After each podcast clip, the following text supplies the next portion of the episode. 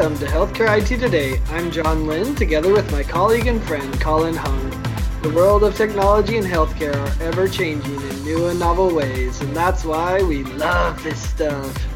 So join us as we discuss the latest healthcare and health I T news meshed together in new ways, which help generate ideas and new perspectives. Plus, we'll have a little fun along the way. On today's episode, we'll be doing a healthcare regulation edition of our popular Buy or Sell, where we show where we, we look at a topic, we decide, are we buying it or are we selling it? Uh, you may remember it if you've been on some of our past episodes. So today's episode is sponsored by the Chirpy Bird Health I T Consulting Company. Learn more about them at chirpy bird l l c dot com. And be sure to follow the show on Twitter at the hashtag H I T S M. And our personal accounts at TechGuy and at Colin underscore Hung. Plus, check out our thirteen years of health I T blog content at healthcare I T today dot com. Are you buying or selling? It's a good question. It's a good question, John. We got some pretty interesting topics we're going to talk about uh, on the buy and sell episode, which is, as you just said, proven to be one of our most popular. So I'm looking forward to today. So we're going to be talking about uh, whether or not the U S needs a national patient identifier. We're going to be we're going to discuss buy or sell whether or not United Healthcare is a better home for patients like me. Uh, we're going to talk about de-identified patient data and whether or not that in itself is a misnomer. And should E H Rs be regulated by the F D A? My goal is to start a fight with you, Colin. Is that oh, possible? No. That'll do be Canadians a challenge. Fight at all? we, we do, but it has, but there has to be a puck and some ice involved. Never right. about regulation. Okay. Never about regulation. All right, John. So let's get this thing started. Do, does the U S well? Are you buying or selling the fact that the U S needs a national patient identifier? I'm definitely buying this. I know there's different risks associated with the national patient I D and there's privacy concerns that people have, but my feeling is that all all of those privacy concerns are essentially concerns that we have today, even when we don't have a national patient I D. So I, I don't think adding a national patient I D adds any sort of additional privacy concerns that don't already exist today. It's slightly more, I mean, I, I see a little bit, but it's so slight. And I think the potential benefits of a national patient I D are much better. I, you know, I, I think we have to be careful. It's certainly not a panacea, and, and kind of in the same way that I don't think the national patient I D causes all sorts of privacy violations. I also don't think a national patient I D solves all our identification problems. But I think it's a it's a good move forward. I think it was uh, bad legislation when they said that the government couldn't even spend money thinking about it, and I'm glad that it will hopefully change. That's an interesting one. I, uh, you know, coming from the uh, a, a land where we do supposedly have a national patient identifier. Great White North. we uh, we up here in Canada still have all the same interoperability problems. We do not have the ability or portability of records that, you know, people think would naturally come with a patient I D. We still, as researchers, uh, work with some researchers up here, they still have the problem of, you know, deduping patient records and things, because even though the identifier does come over in certain cases, it's not correct, or, you know, you have to be able to tap into various databases to validate them. Uh, because, for example, I could theoretically get uh, the, an identifier in Ontario, one one province, and get another identifier in another province, but it's the same person. So we still have these problems. So I, I am buying uh, into the fact that the U S needs one. I am not sold on the fact that, you know, this is going to make a huge difference right out of the gate for anything. I mean, it's just going to take a long time before it becomes rolled out properly and before the rest of the technology catches up.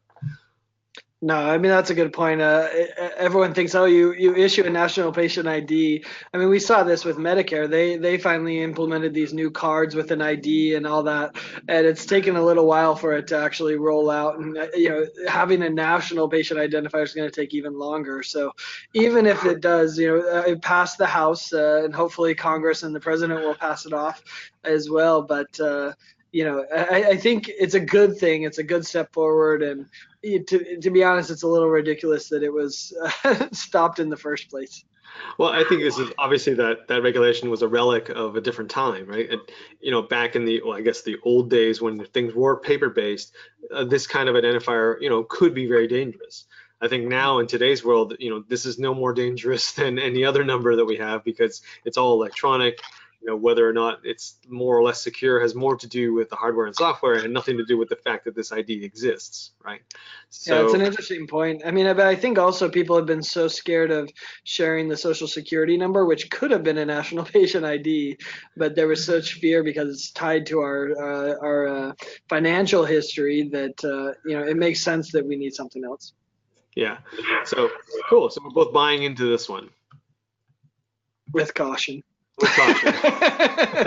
I like that. Gotta put that with caution. All right, so move on to the second one. So, is United Healthcare a better home for patients like me? And for those that aren't familiar, you know, Patients Like Me uh, is a uh, community basically where that connects patients together with similar uh, rare diseases and conditions where patients can share and exchange information.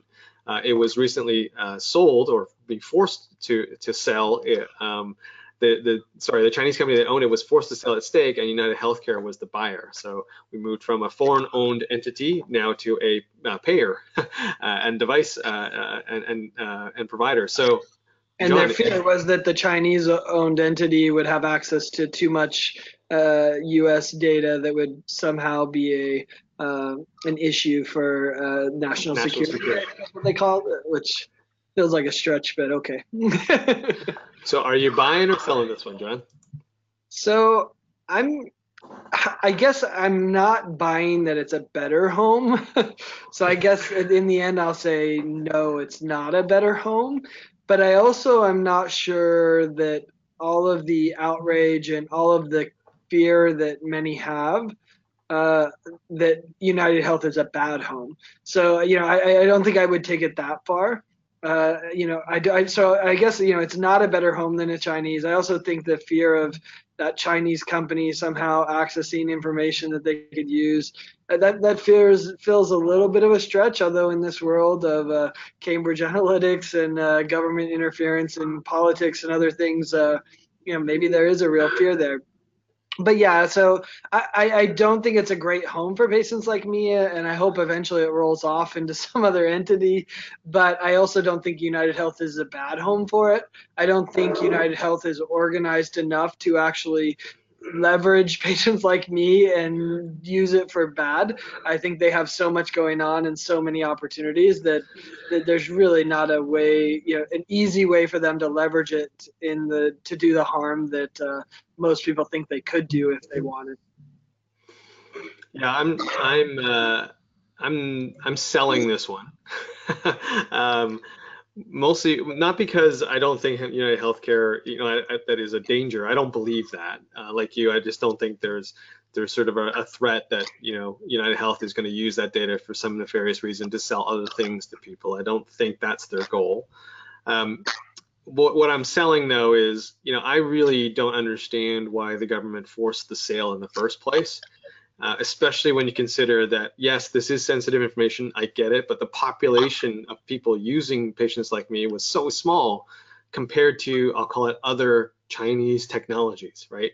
Mm. Like, how many people are using Huawei phones, right? Like, and how much data are on these phones, and why is there not a fear of, you know, the, I'm sure there actually is a fear, but there's, you know, it, it, it's the same kind of argument to say, well, why aren't we banning those, or why aren't we forcing the sale of, or, or, or, or banning those things? So, So to me, it, it, I think it was really more of a, obviously a political move. I think it's obvious, it could be thought of as related to some of the trade uh, wars that are going on right now. But I mean, there is a little bit of fear about, well, what happens when they get hold of medical data of these people? Can they blackmail them? Can they use them for something? Uh, my point is, if they wanted to do that, they would find a way to do it without owning Patients Like Me anyway. So yeah. uh, there's enough public information available on Facebook and other places where you pretty much don't have to do that. Um, so I think I'm selling the idea that the government had to get involved in the sale of this. I think they were right maybe to look at it, but I think the conclusion is a little bit uh, a little bit of a stretch. I also don't think that United Healthcare is going to do Patients Like Me a service. Uh, I think, unfortunately, because they are so big, I just don't know how much attention they're going to put on it. And therefore, I think over time, it'll just die on the vine a little bit, which is unfortunate because I think Patients Like Me is a great platform. Yeah, and we'll see how long the founders stick around. I mean, they had a real vision for it that's been powerful, and I think they've been transparent, and they've they've done a good job with it. But, you know, it's interesting, this discussion, especially after just talking about a national patient identifier.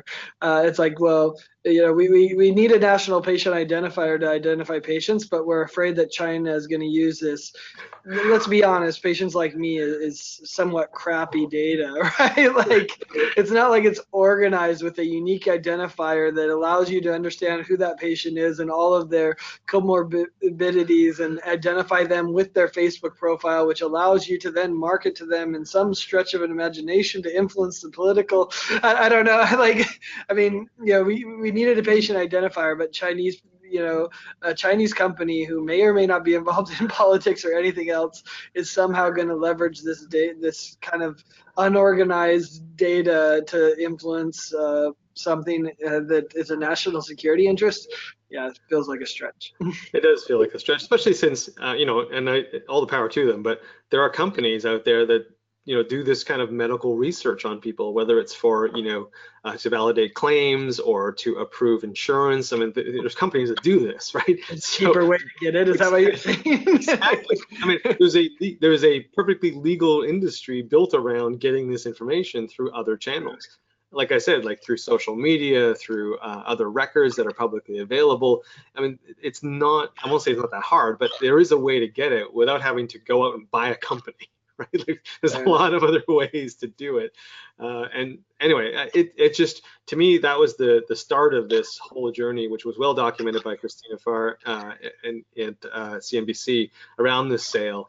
I just don't think it was necessary, but, you know, okay, we're here now, and, and let's hope United Healthcare does pour some money into it and keep the Patients Like Me platform running. Definitely. And with that, John, we're kind of at the midpoint. So if you're just tuning in, you're listening to Healthcare I T Today with John Lynn and Colin Hung. Today's episode is brought to you by Chirpy Bird. John, do you want to tell us a little bit about them? Yeah, so, you know, if, if you don't know about uh, Chirpy Bird Health I T Consulting Company, uh, it's really run by two amazing women, Joy Rios and Robin Roberts, and some of the, they're some of the most well-informed health I T regulation experts you'll find. I always turn to them when I have my questions, and Joy literally has written the book and multiple books on, on some of the most important health I T regulations, beginning with things like P Q R S and then Meaningful Use and now MACRA and MIPS, and so, you know, she's a real expert. And And really, both of them are, are real uh, regulation experts. And, you know, it doesn't hurt that there's also some of the nicest people on earth, too. If, if you spend time with them, you'll realize this. But uh, along with their consulting company, they also do a great uh, podcast called the H I T Like a Girl podcast, which features women in health I T. So if you want to learn more about them, check out more information about uh, Chirpy Bird Health I T Consulting and also the H I T Like a Girl podcast at the websites chirpy bird l l c dot com and hit like a girl pod dot com. You can learn all about their consulting and the podcast. Just great people doing, you know, the hard work of health I T. So check them out. All right. So great, great group. Topic number three, John, are you buying or selling de-identified patient data? I don't mean literally buying and selling. I mean, are you buying the concept or selling the concept of de-identified patient data? So this is an interesting one because uh, th- there's a lot of interesting science and logistics around the concept of de-identified data. And can it be really de-identified? And uh, my good friend Andy Oram loves this topic. Uh, he, he dives into it a lot. And he, he's made the case to me that in, in many cases, the reality is you can't de-identify data. Uh, there are standards out there that are essentially, you know, make it really hard to re-identify it, and, and those are valuable, and I think those are worth implementing in a lot of cases. But I guess, you know, and maybe this is my own personal uh, approach to it and personal worldview, is that I think we're in a state where de-identified data doesn't exist. Uh, that de- you know, you can make it harder for someone to re-identify the data, but you can't ever per- purely uh, de-identify the data. So I, I'm, I, I guess, uh, you know, I don't know. Am I buying or selling de-identification data? Uh, I say, I say, uh, you know, go ahead, like, you know, try to de-identify it. Be thoughtful in how you do it, but at the end of the day, that data is going to be out. And uh, people should be able to share it. People should be allowed to share it. And, you know, if it gets re-identified, I think we just have to assume that's what's going to happen with the data. Uh, you know, we we uh, this this topic was actually prompted by the recent court case uh, with the hospital that shared some de-identified data with Google, and now they're being sued because Uh, the plaintiff is uh, alleging that Google could re-identify the data using the other sources of information they have, which includes the Android phones, which I, is something I think a lot of people don't think about with Google, right? Is, oh, I know where you've been, I know where you've gone, I know all of that map data and G P S data really informs a lot of people, and you could re-identify or identify who's in that data. So I, I guess for me, uh, hey, I'm, I'm buying that it's good to de-identify data, but I think I'm also buying that we need to learn to accept that no data can truly be de-identified. I think I think on this one, John, we are in alignment. I am buying into the need for de-identification. I think you should definitely do what you can to make it difficult, uh, but I think we should also accept the notion that if someone really wants to reconstitute that data back to an individual, you can. Uh, we have the technology now, we have the computing power, we have the other sources of information enough to piece together with high confidence who that individual is. And that's just going to get worse, right? I mean, everything you described is going to get harder. Yeah. Yes, exactly. So, so I think, you know, rather than regulate the de-identification step, I think it's really more on the other side. Can, you know, I think government actually should start to think about, and companies should start to think about uh, policies around how that data is actually used. So let's assume the data is going to be available, my health data. You know, it shouldn't be used against me in employment, in, in whether or not I can get a job. It shouldn't be used in whether or not I do. And if a company is found or an organization is found to be doing this, then they should be, there should be some sort of penalty. I think, unfortunately, we're at that side of the equation now. I think trying to stem the genie's out of the bottle. I think trying to plug it back in and, and make policies around, well, you have to de-identify, you have to do all this stuff, I think is a little bit, it's past. Um, I don't I mean, think that's a regulatory challenge, though, is trying to regulate what is allowed and isn't allowed with data and what's considered discrimination and not. But I, I th- so I mean, to me, the first step is just inform me when you're selling my data, so I know who has it, who's bought it, who's been given it, so that then, you know, I, I, until we do that, I don't think we can know how people are going to use it to discriminate against us. But at least if you're making me aware, then I could discover, oh, the insurance company tried to discriminate against me because they had access to this data, right? And and therefore, then we can make good regulatory policies. But, you know, right now we're just guessing at how people are going to do it, and that, that never makes for good regulation.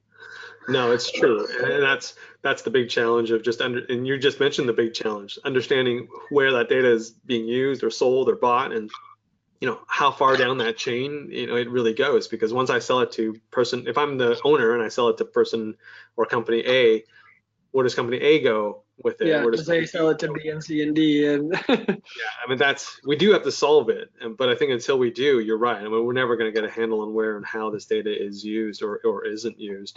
So um, yeah, I'm I'm definitely selling this one. Um, I'm meaning selling the fact that something can really be truly de-identified anymore. Yeah, I mean, it, it reminds me of this recent story I read about pharma pricing, and maybe it's a topic for another another episode, but and just how, you know, they had this line that just stuck with me. It said, when grandma's on her deathbed, nobody worries about price. And uh, I wonder, you know, it's like the, the pharma industry didn't used to abuse that, and now they are. And, uh, you know, so I think there's a lot of other ways that data can be abused we need to be thoughtful for. I hear you totally. Let's go to topic number four. So, John, are you buying or selling the fact or, or the statement that E H Rs should actually be regulated by the F D A? Wouldn't that be awesome? always. I mean, like, imagine what would happen if the F D A came out and said, "I'm going to regulate. We're going to regulate E H Rs." How many E H Rs would be put out of business? That, that's like, like that's a, that's a lot to chew on, which is why I think it will never happen. But uh, you know, should they? Uh, you know, I, I, I, I'll never forget the time I heard Shahid Shah, our, our friend and colleague at NetSpective Media. He said, "I see no reason why the E H R shouldn't meet the same standard as every other medical device. The risks are similar, uh, and yet they've chosen not to." So, uh, you know, I guess, uh, you know, I, I get that perspective, but then I also get the innovation perspective and says, well, if it's regulated, which, you know, E H Rs are semi-regulated with things like Meaningful Use and MACRA, and I think that's been a disaster, uh, you know, as far as actually improving E H Rs. I think it's created a standard baseline of, of that's that's killed innovation in the E H R world, unfortunately. So I think if the if the F D A came on board and regulated them even more, it would be even a bigger disaster. We'd see even less innovation, and uh, we would certainly see a slimming of E H R. So that that would be interesting, and th there might be some value in that regard. But uh, yeah, so I'm I'm not buying it, and I'm not buying that they will either, because I think it would destroy the industry. Well, I, I totally hear you around the, you know, I think it would definitely funnel everyone who was still wanted to be in this game. It would funnel everyone down the same track. Everyone would just be basically complying with the regulation, and there may not be as much innovation. Although I think the counter argument to that would be people pointing at the device market and going, well, there's tons of devices, and they're very innovative, innovative they're very different, and yet they all have to comply with the same sort of, uh, the same set of rules. Um, I do think, however, the tendency uh, initially anyway would be to overregulate if they did, and it would end up being very Meaningful Use like to say it must meet these minimum requirements, it must do these things, yeah. uh, you, and so I think we would get sort of a, a quashing of the uh, of the innovation for a while. But I also think it would kill off a lot of uh, peripheral E H R companies that were on the edge. Uh, so the regulations wouldn't be meaningful, is what you're saying. Yeah, I, I just don't think there can be. Yeah, exactly. It wouldn't be very meaningful. Uh, it is interesting to think about, though, because, uh, you know, coming from the other side of it, the, the risk and the life and death nature of it. I mean, you know, unlike a manufacturing software like an E R P or uh, C R M software, uh, I mean, E H Rs nowadays, they're plugged into so many different things. And now you're talking about the A I engines that are going on top of it that are making and helping to make decisions. Uh, based on the data that they hold, you start to get into that area where I go, I'm actually kind of leaning towards, maybe really you should look at that aspect of E H Rs, because yeah. how is that? How good is that data really being entered? Who's actually looking at it to make sure it's valid before these engines start, uh, you know, mining it and looking for patterns and things and making decisions or whether or not to set an alarm on this high or that high, or you know, you could see that E H R is getting there. So in my mind, you know, we. One day it might have to take, you know, it might need some serious consideration here just because of that aspect, not so much uh, of the innovations quashing aspect of it. Well, that is the question. And, you know, because we need something to ensure the safety of the technology that's being implemented. So, you know, I don't know, maybe this is, this is something we could dive into a, a lot more in, in the future, but you know, because as you start to look at where it's headed, okay, basic clinical decision support that's informing the doctor, the F D A, F D A has said we won't regulate that. But at some point, the A I is going to start diagnosing, right? Like the, the technology and the data is going to start diagnosing, and then the doctor's going to still be overlooking it generally, at least that's going to be a transition. Um, And so who's going to regulate that the A I is diagnosing it properly? It's probably going to be the F D A. And so, you know, we need that capability there, and we need to be thoughtful about how we regulate it and, you know, how we still ensure innovation, but also protect the safety.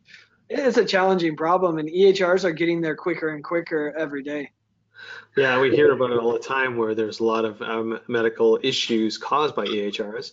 Uh, and I don't want to say cause in the sense that it was on purpose, but, you know, because of the way a screen was laid out, or because of, you know, that fact that two very uh, similar drugs are put side by side and, you know, someone clicks the wrong one, it causes, you know, sorts of downstream problems.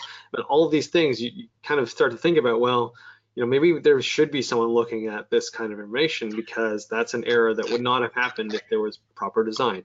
But then they get into that quagmire of, well, what's proper design? Who's making that decision, right? Um, so it, it's interesting because I do think that, unfortunately, it's going to take a few more crisis situations before someone decides, hey, we really need to take a closer look at what's going on here at this industry, uh, and especially around the E H Rs themselves and the amount of intelligence that are put into them. Well, and if you look at the macro view, some would say that the E H R is a relic that's going to be gone. Uh, I, I'm not sure I agree with them, but it is interesting to look forward and say, what could replace the E H R? And to me, what the thing that will replace the E H R will definitely be a F D A-regulated device, because it will take something of that magnitude in order for the healthcare organizations to say, oh yeah, I'll get rid of this billion dollar purchase that I did, or three hundred million dollar, or however it is, and replace it with something else. It's going to have to be something so dramatically transformative that the F D A is going to be like, yep, that needs to be regulated because it's diagnosing, or, or whatever it might be. Awesome, John. Well, this has been fun, and uh, that brings us to the end of another episode, another fun one. So thank you for all of you who tuned into this episode of Healthcare I T Today. You can find out more details about our show by checking out the programs page on healthcare now radio dot com. And please share your voice and engage with us via the community at healthcare I T today dot com or on Twitter using the hashtag H I T S M. I'm Colin Hung, and this is my friend and Health I T collaborator, John Lynn. Thanks for listening, and have a great week.